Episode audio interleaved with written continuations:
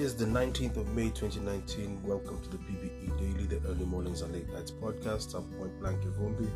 I figured an evening edition must happen today because it's time I made something for the weekend. Thank you so much for the guys who've been listening to the show.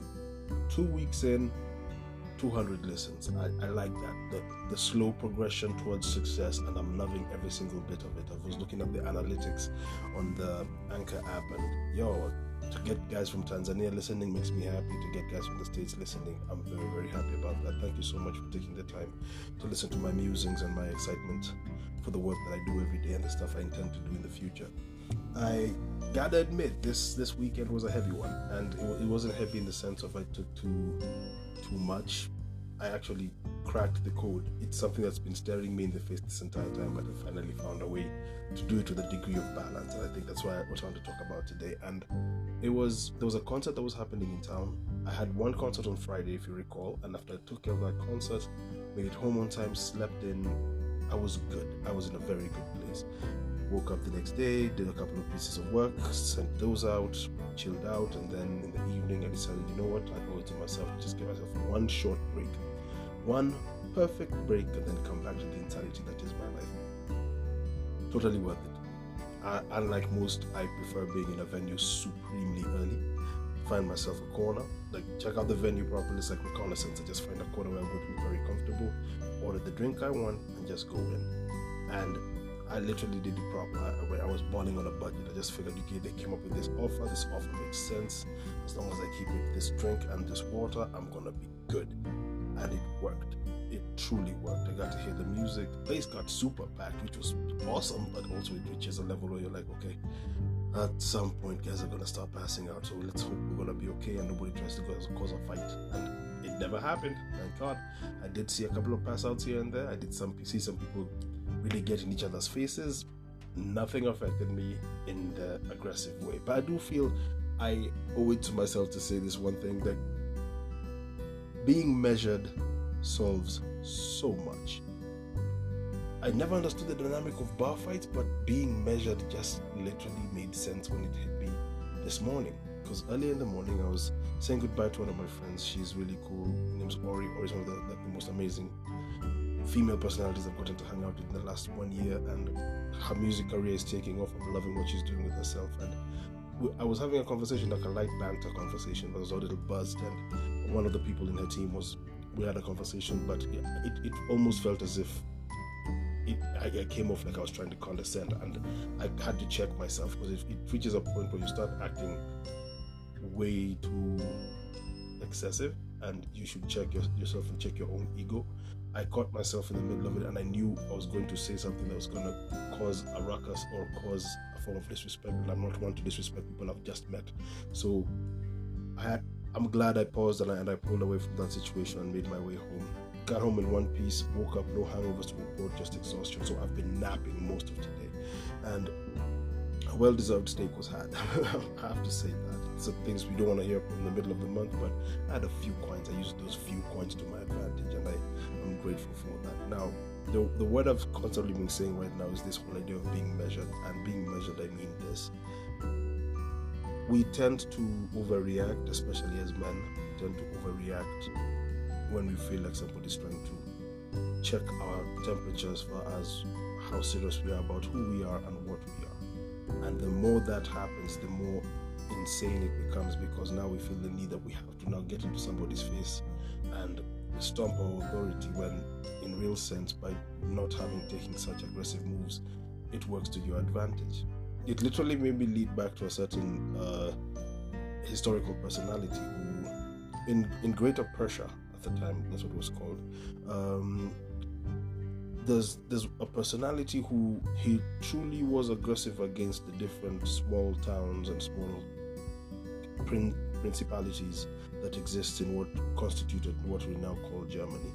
And um, this individual took the time to notice when the temperature was moving in a certain direction as far as the aggressive, uh, aggressive moves that Austria was giving towards the Germanic different states.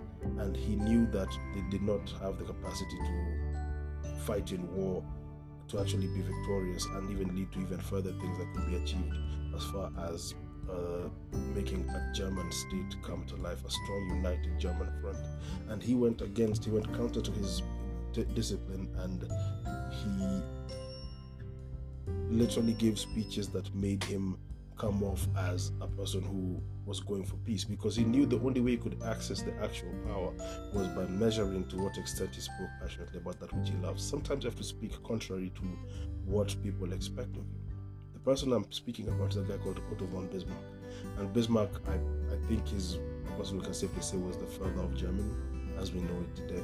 And it's with his support and him being taken into the fold of the King of Germany at the time, or the, the Emperor of Germany. I don't know if the title happened before or after um, uh, uh, William I, but um, the whole situation was because he took the time to measure to which extent he would actually be successful, he was able to be successful.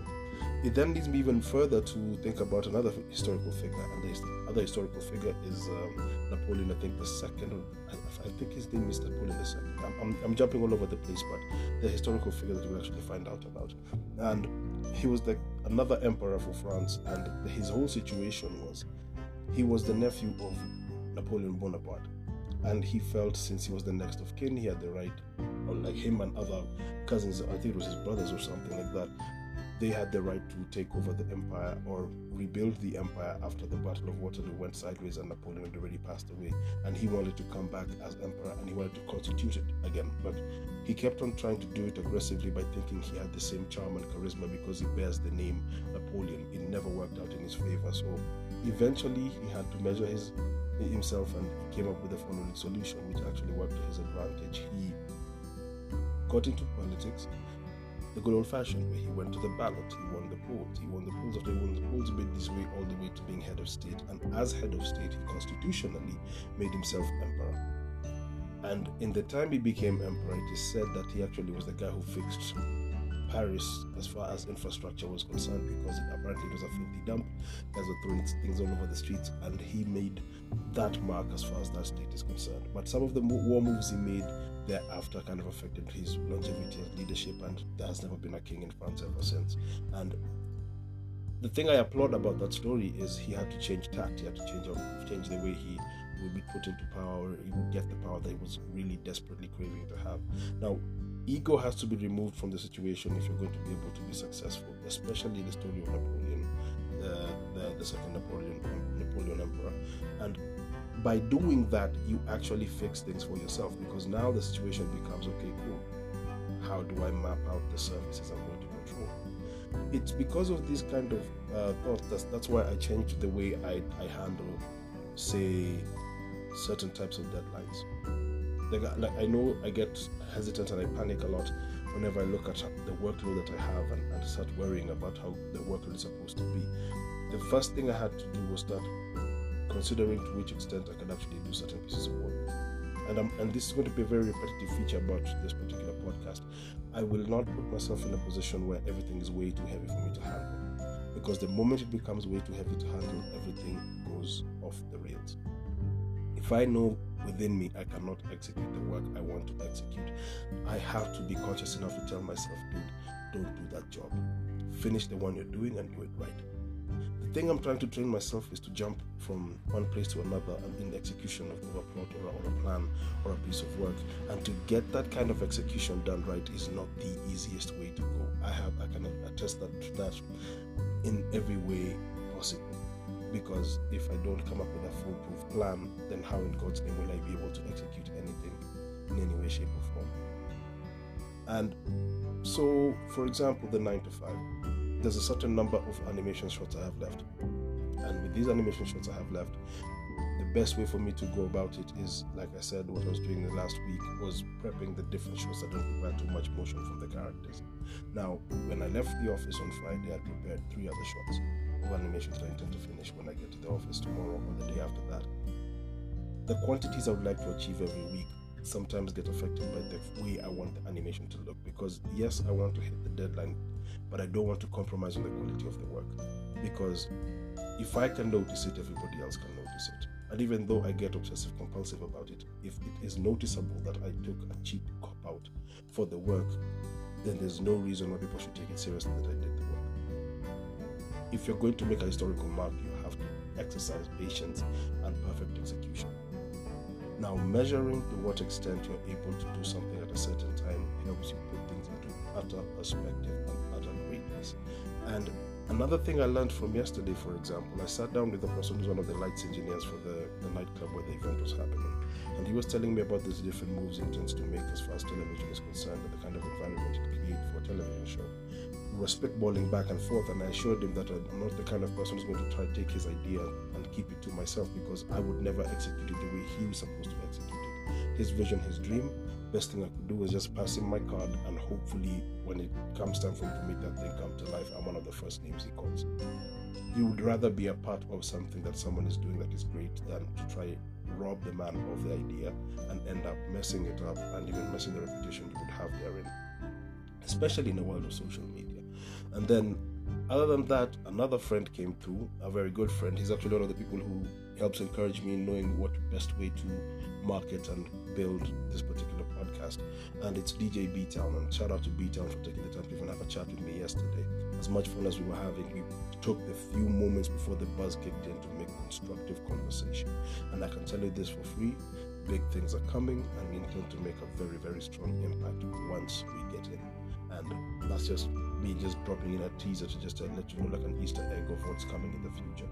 Now back to the whole idea of being measured. I have another character who I saw as being measured, and he's not really related to the kind of historical figures I mentioned before, like Otto von Bismarck and Napoleon.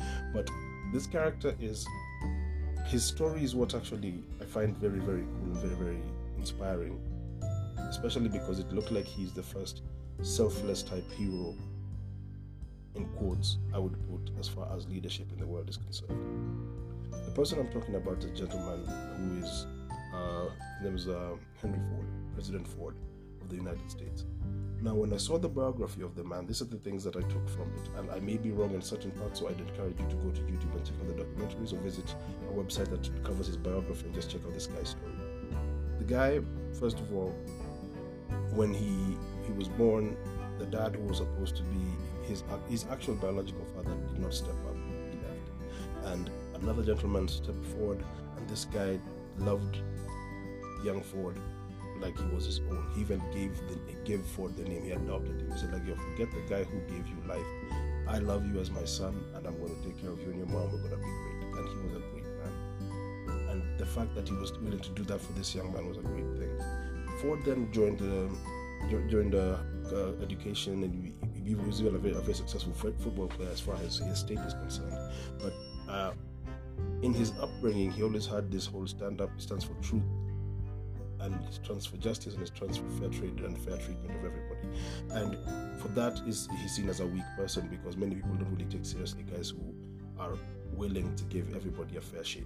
And when he joined the Senate, he was considered a person you could really dialogue with and you could liaise with to make great things happen. And his personality became so strongly ingrained in what the psyche of the United States was. And as a result of that, when he got into uh, very leading positions during the reign of President Nixon, people saw him as a figure who no one really feared putting in a position of power or putting in a position of control. And when Nixon was going through the Watergate scandal, his vice president at the time stepped down because of a lot of corrupt things he was doing and was trying to escape anything that would lead to him being imprisoned in any way, shape, or form. And Ford was nominated as to be the vice president of the United States at the time. And people saw him as this one figure who no one really would take seriously and whatnot. But because he was such an underestimated figure, it worked to his, his advantage. And when push came to shove and President Nixon had to step down, Henry Ford came in no, he wasn't a person who was trying to be president at the time, but then people who are reluctant heroes get thrust into such positions. He wasn't even trying to do it as a, a strategy, unless uh, information has come out recently that proves me wrong. But as much as he's one of the most least spoken presidents of the United States, his personality as a man is something I really look to. He was thrust into a position where he felt he needed to do something for to better his nation, and he did that.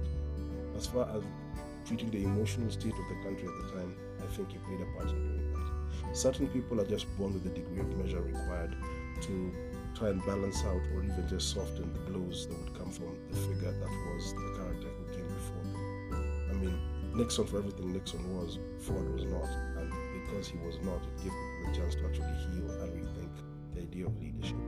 I always look at these different leadership qualities around the world because I think it helps educate the situation we're dealing with in our country. And I will not touch any form of politics at this time because that's just stuff we need. We, we can't really be objective at the moment. It's too close to the chest. I learned that from um, uh, one of my favorite history podcasts, Hardcore History. And because things are close to heart, we tend to not take the time to really measure how far we take the narrative and how far we take the solution that. So, my advice to you would be this as you prepare yourself for the Monday that is coming, do take the time to put lists down of things you expect to execute, of things you expect to do, and be do not be afraid to check your ego to yourself first before you check your ego in front of people. Because sometimes the words we choose to say in the impulse of emotion make us become worse figures than we actually are in real life. And these are just a few thoughts that I have, and I figured it was best to share them the moment it hit me because reflection of my flaws and my positives and my negatives help me better myself as a man and even better myself as a person making this material come to you audibly. Thank you so much for taking the time to listen. I'll be back with you guys tomorrow morning to make sure we make the first edition of the morning podcast for week number three. We're moving step by step, and I think I'll be I'll be the happiest camper when we hit the first month after introducing the show so unexpectedly and having it continue to grow and grow and even make me push myself to become a better person as far as my work is concerned and, and, and as a man. So, in the words I would like you to all say with me, be Caesar or be nothing at all. God bless y'all. Be good. We'll talk in.